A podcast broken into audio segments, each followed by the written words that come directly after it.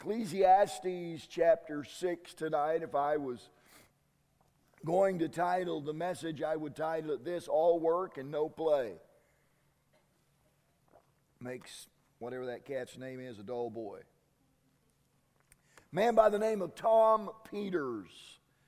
Um, he's the co author of two of the most widely read books on the subject of work. And in his second book, titled A Passion for Excellence, he sets forth the mandates for excellence in the work arena. And he, he's emphatic in, in his writing about number one, the need for prioritizing the customer. Number two, backing up your product with thorough service. And number three, working from the strength of integrity. And if somebody was going to go out today and start a business, uh, those are three pretty solid foundational principles upon which to begin a business. Number one, prioritize the customer. Number two, back up your product with thorough service. And number three, just be a man or woman of your word. Operate based on integrity. And he draws his discussion of excellence to a conclusion by talking about the cost of excellence. Because there is a price to pay for excellence. And he makes an honest but alarming statement um, in the last page of the last chapter of that book. And here it is. We are frequently asked if it is possible to have it all a full and satisfying personal life and a full and satisfying, hardworking professional one. In his opinion, the answer is no. He said the price of excellence is time, energy, attention, and focus. At the very same time, that energy, attention, and focus could have gone toward enjoying your daughter's soccer game. Excellence is a high cost item. And I believe Solomon probably would share um, that, that same sentiment as we continue our uh, study here and trying to learn about uh, from a man who tried to find satisfaction in a life apart from God. Uh, Solomon talks about work. And again, I think that he would, would probably concur that it is impossible to have a full and satisfying personal life and a full and satisfying, hardworking professional one. One or the other is going to suffer. Now, that doesn't mean that you have to, to be a, a a winner at one and a loser at one. That's just, it's to say this they can't both be equally satisfying. You with me? One, one is going to be less satisfying and less fulfilling than the other. That, that's, just, that's just the way it is. Um, and unfortunately, in many, in many situations, it's the personal side of life. In particular, it's family life that often loses out.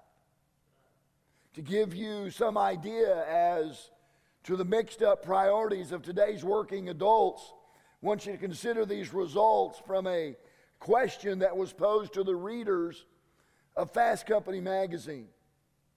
The question was this If you could have one more hour per day at home or a $10,000 a year raise, which would you choose? Let that think, sink in for a minute. If you could have one more hour a day at home,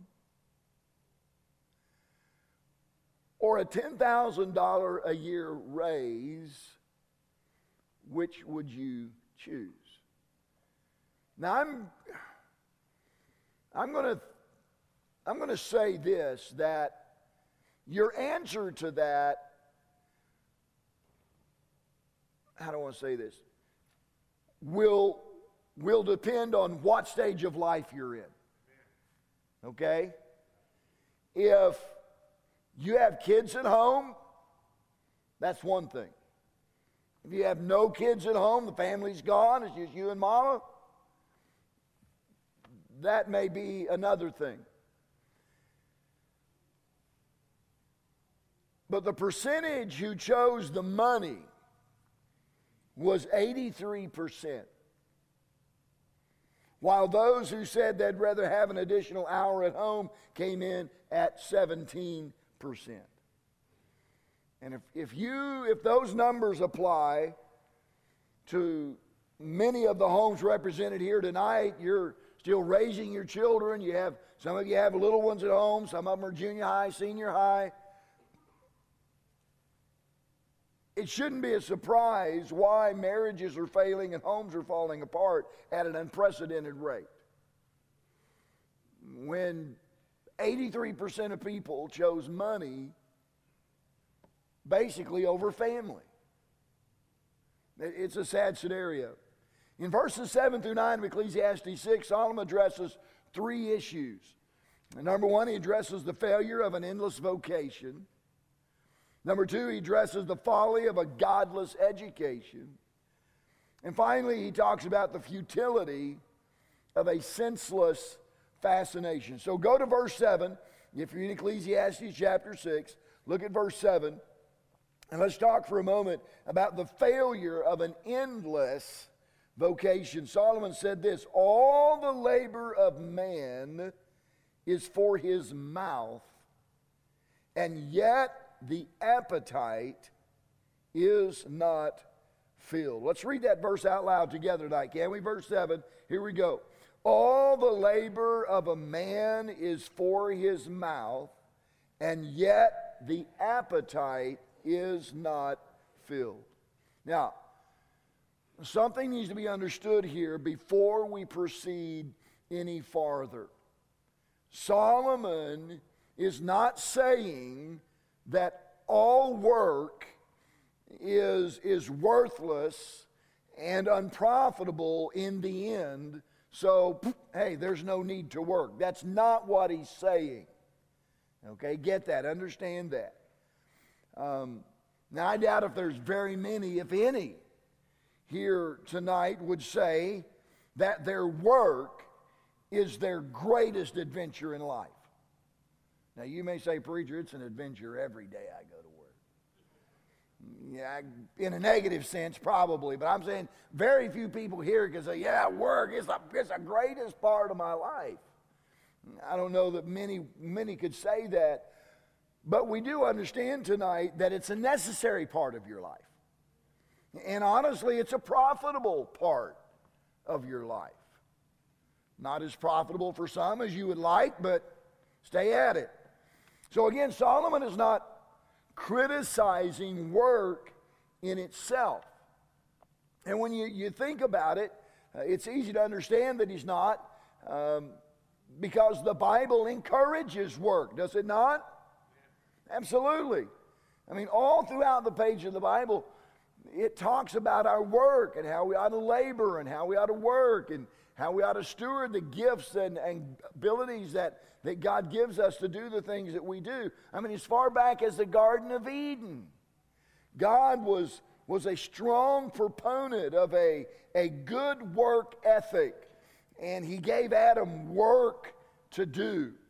I mean, you talk about work ethic, just study uh, some of the uh, writings toward the end of, uh, of the Bible, even in the book of Ephesians, um, the book of, of uh, First Peter, I believe it is. Listen, the Bible has a lot to say about our work ethic and how we ought to be in the workplace.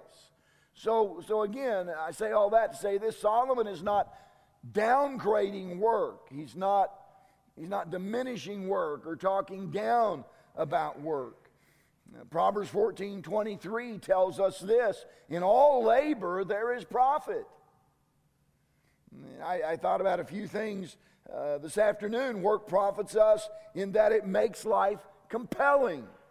Uh, some find great satisfaction uh, in work. It may not be the most satisfying thing in your life, uh, but when you get up and you go to work, uh, there's new challenges for some of you in the place where you work. I see Brother Wesley back there works on cars. He works at a Ford place, so he's pretty busy. I only say that because Brother Tyler dogged him pretty hard on Monday night. but you go in, it, no day is the same. I mean, there's always something different, a new challenge, uh, uh, something. I see some of our law enforcement guys here. No day's ever the same. I mean, you may have financial crime one day and a, a murder the next day. You never know. It's, it's crazy. Everything's different. But some of you, bless your hearts, you go in, you know what your day's going to be like. And it gets kind of mundane and it gets kind of boring. Uh, but still, one of the profits, one of the advantages work is that it does make life compelling. Uh, something else that teaches us a lot about ourselves, how we work and, and how we conduct ourselves at work. Uh, tells us a lot about who we are as a person, as a believer, as a Christian. And then it gives us the joy of accomplishment. Uh, again, I'm picking on Brother Wesley, but, uh, but there's got to be some real, real joy. Monday night, they were trying to track down a few lighting problems, and I said, It's not like you haven't tracked down a few electrical problems in your life, but there's got to be a sense of joy when you get to the end of it and you say, Boom, I beat it. I won. It's awesome. Again, our law enforcement guys, when they close a case, when, when everything comes together and boom, there's a conviction. I mean, there's some satisfaction in that. And, and, and whatever else uh, you do, whether it's in the medical field and, and you're treating somebody, you're working with somebody, you're helping somebody, and in that day you see them get up and walk out of the hospital, that's got to be a rewarding thing.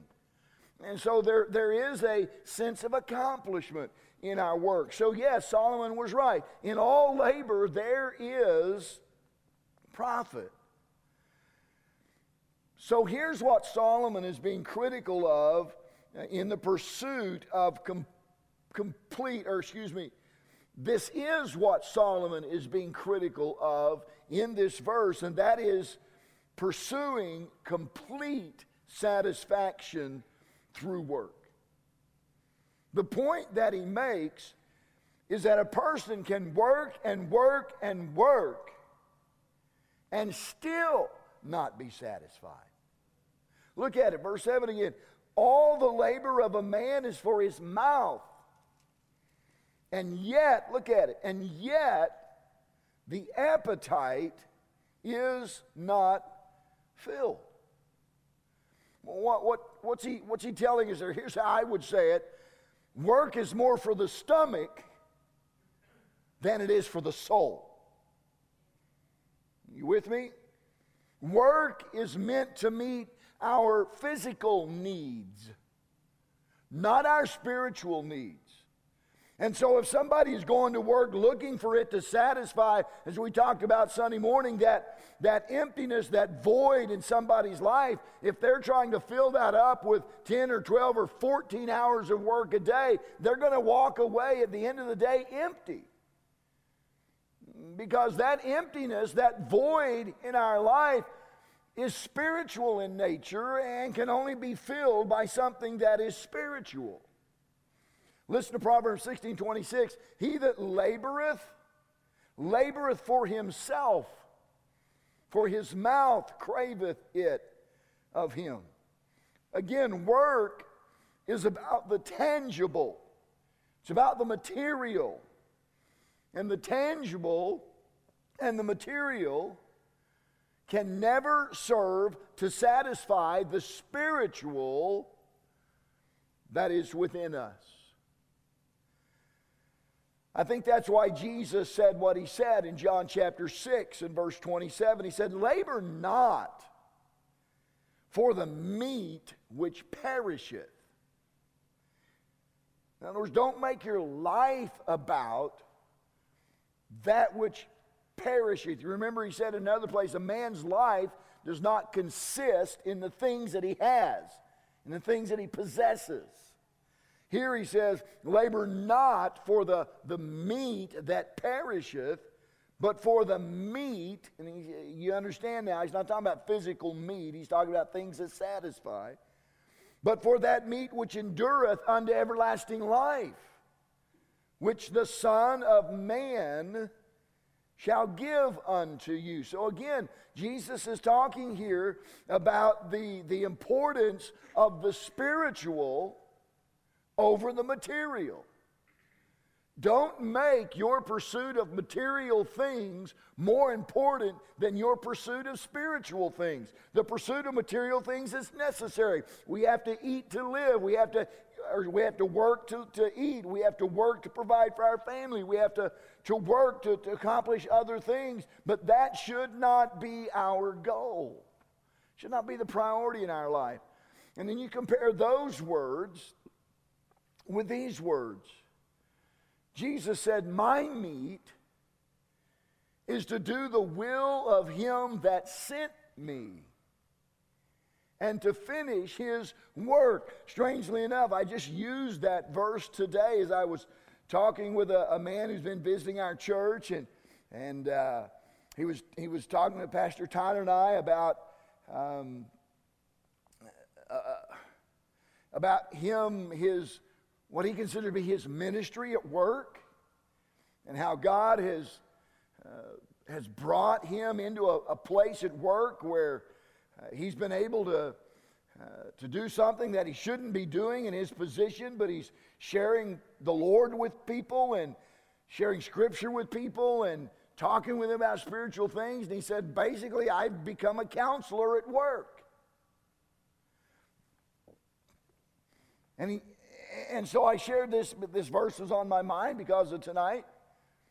And I said, So really, what you're saying is that it's the spiritual work that you're doing that is more satisfying than the physical work that you're doing. And he said, That's exactly right. I said, Well, here's the verse for that. Jesus said, My meat, my satisfaction, my fulfillment comes from doing the will of God that He sent me to do. And he said, Pastor, that's exactly right. He said, I believe because I had opportunities to be in California, to be in Texas, to be in Maine. And somebody asked me the other day, why did you choose Liberal Kansas? And I said, listen, I'm wondering why you chose Liberal Kansas. He said, Pastor, I didn't choose Liberal Kansas. God chose liberal Kansas. And he says, he's starting to show me now why because I'm able to help people and share the Lord with people and pray with people and talk with people. And so here's what he's saying. Here's what he's saying. Listen, I am getting more satisfaction. My meat, my fulfillment, my satisfaction is coming from doing the will of God, which he put me in Liberal Kansas to do. It's not what I do with my hands, it's what I'm able to do in talking with people about the Lord. And so that's what Jesus said. In the context, the, the disciples had, had offered him some food. And he said, Guys, you don't understand. He said, My meat, I'm more, I am more fulfilled and more satisfied with doing the will of God. That brings me more satisfaction than what you're offering me to eat because it's just gonna, it's just gonna uh, satisfy me temporarily that I'm gonna have to eat again. I'm telling you, the work that I'm doing and changing lives and ministering to people and helping people is, is going to bring something that will last for eternity. And, and that's what we need to understand tonight. That wherever the Lord has put you, He's put you there to take care of the, the physical, the tangible, the material things in your life.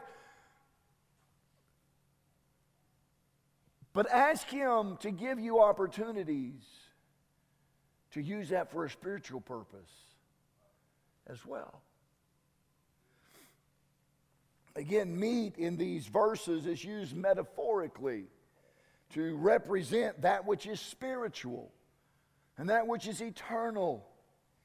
and that which brings the greatest satisfaction.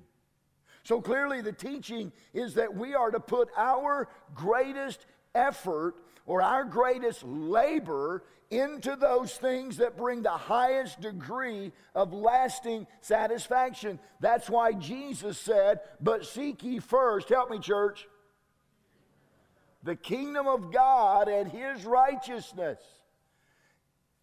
And then all these things. What things? The, the, the food and the clothing and the housing. Listen, God will take care of all those things, but make them secondary. Make God first.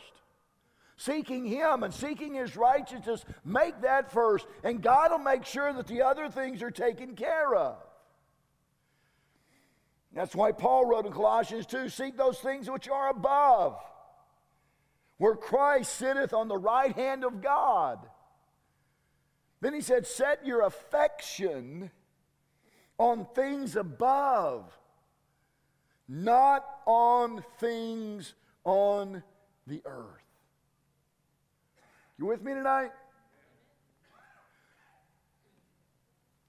We are to labor for material things such as food and the like, and we do that to add years to our life.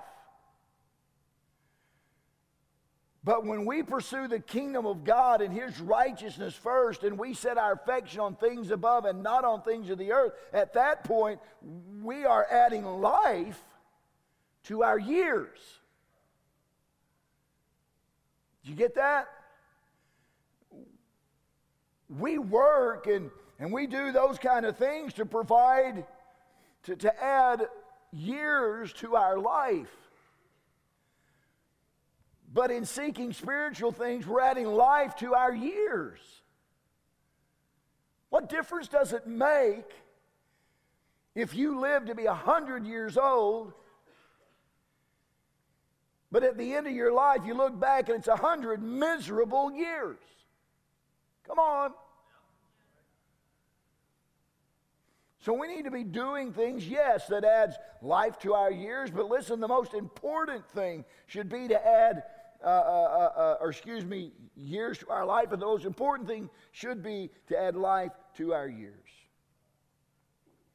I think the reason a lot of people are, are so discontent and so restless and so unstable in their lives is because they're looking at their vocation as the end instead of a means to the end.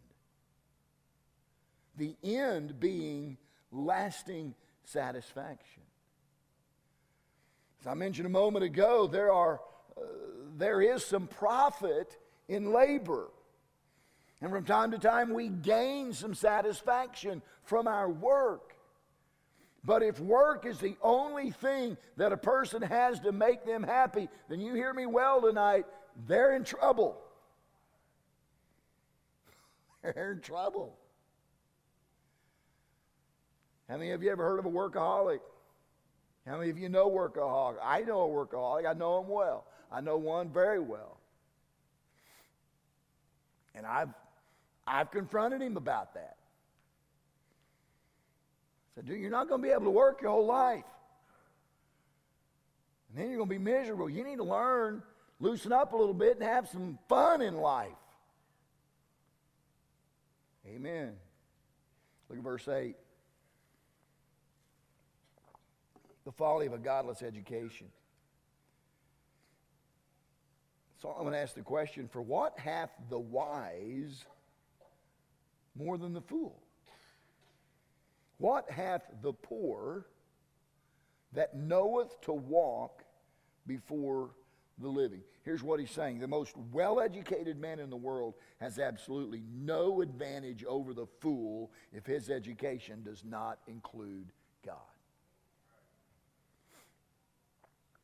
Doesn't matter how many degrees you have associated with your name. If you don't know God, you're just an educated fool. Because when we stand before God in judgment, It's not going to be about IQ. It's not going to be about SAT. It's not going to be about the diplomas on the wall and the awards and the certifications.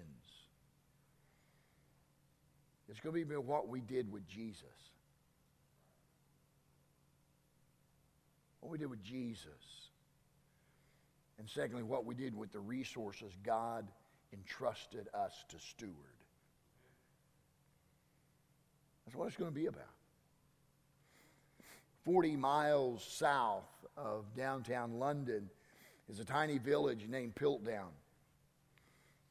One, uh, one day in 1908, a lawyer named Charles Dawson, he was a member of the prestigious British Geological Society, claimed to have discovered an ancient skull. Eventually, more bones were, were discovered, and, and suddenly the world had proof of Darwin's theory of evolution. Piltdown man. Am I saying that right, Brother Mike? The scientific literature that came out about Piltdown man was enormous. And more than 500 doctrinal dissertations were written about the discovery. School children were shown pictures of what Piltdown man looked like and where he fit into the evolutionary chain. Sir Arthur Keith was one of the world's greatest anatomists. And he wrote about Piltdown, more about Piltdown man than anyone else. His works included the widely acclaimed book, The Antiquity of Man based on the Piltdown discoveries.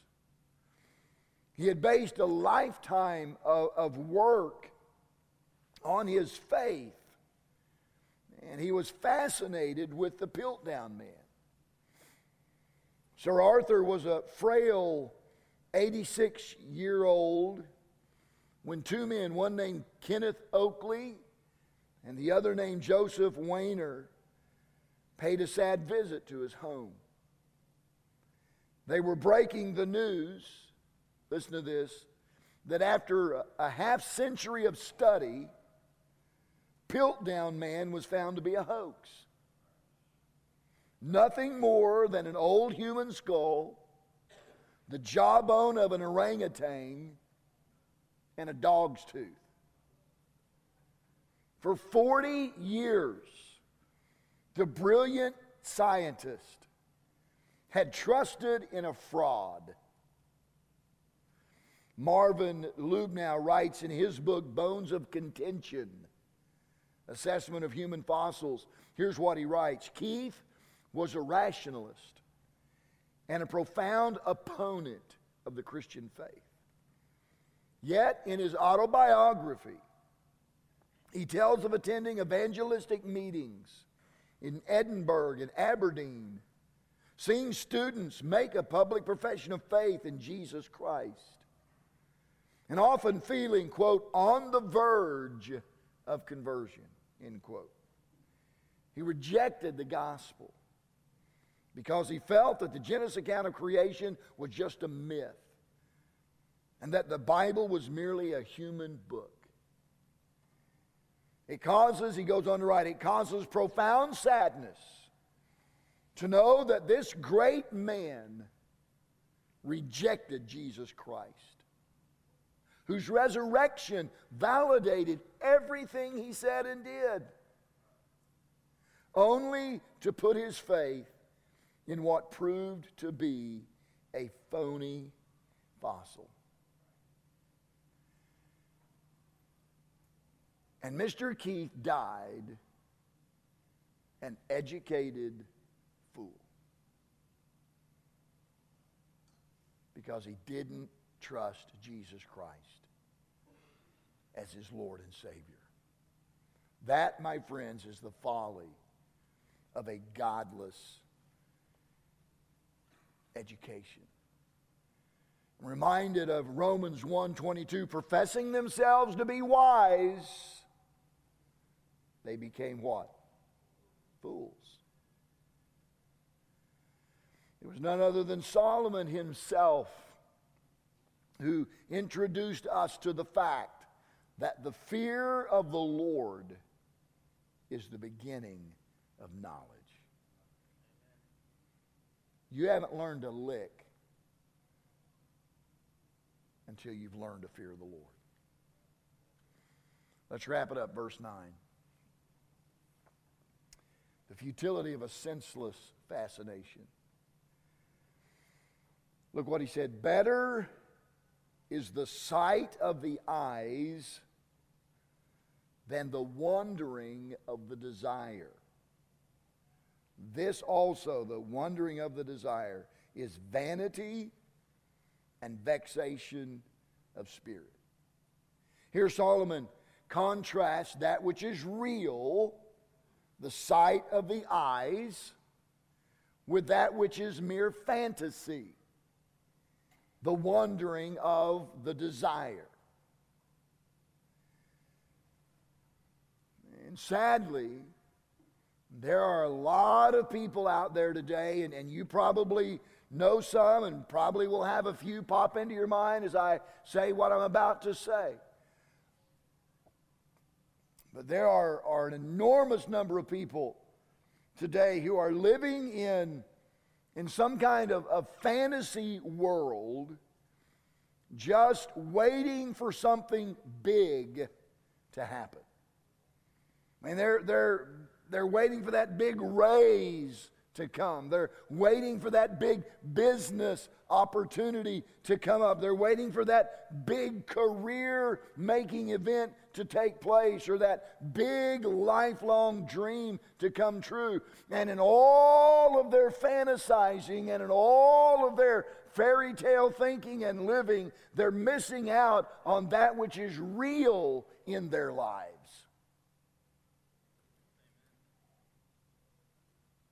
You understand that? I mean, they're, they're missing life.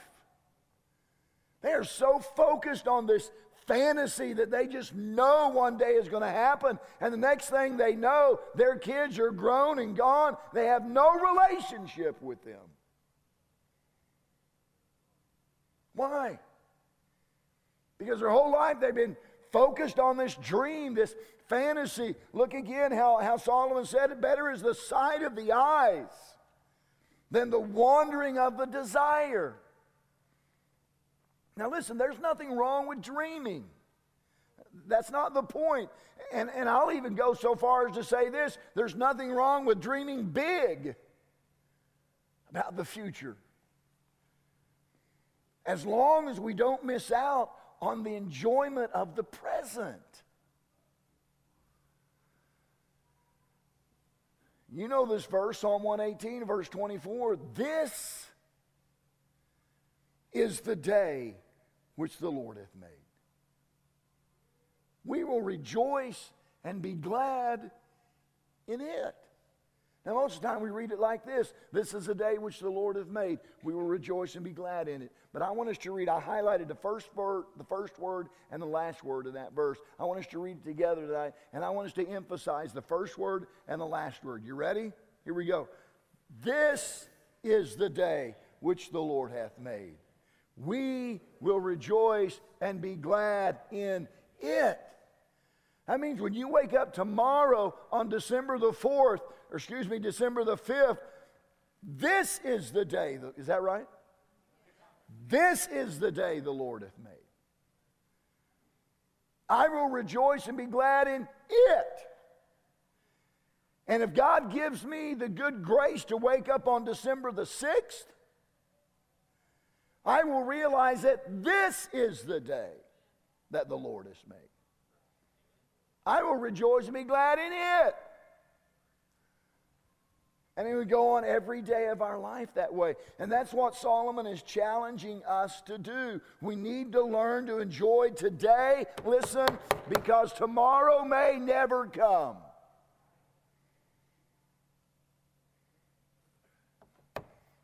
Enjoy today with your children and with your spouse and with your friends You know why? Because those are the things that exist within the sight of the eyes. Those are the things that we can touch and love and kiss and hug and be with. And don't be overly enamored with things that might happen someday. Be blessed by what has happened already today.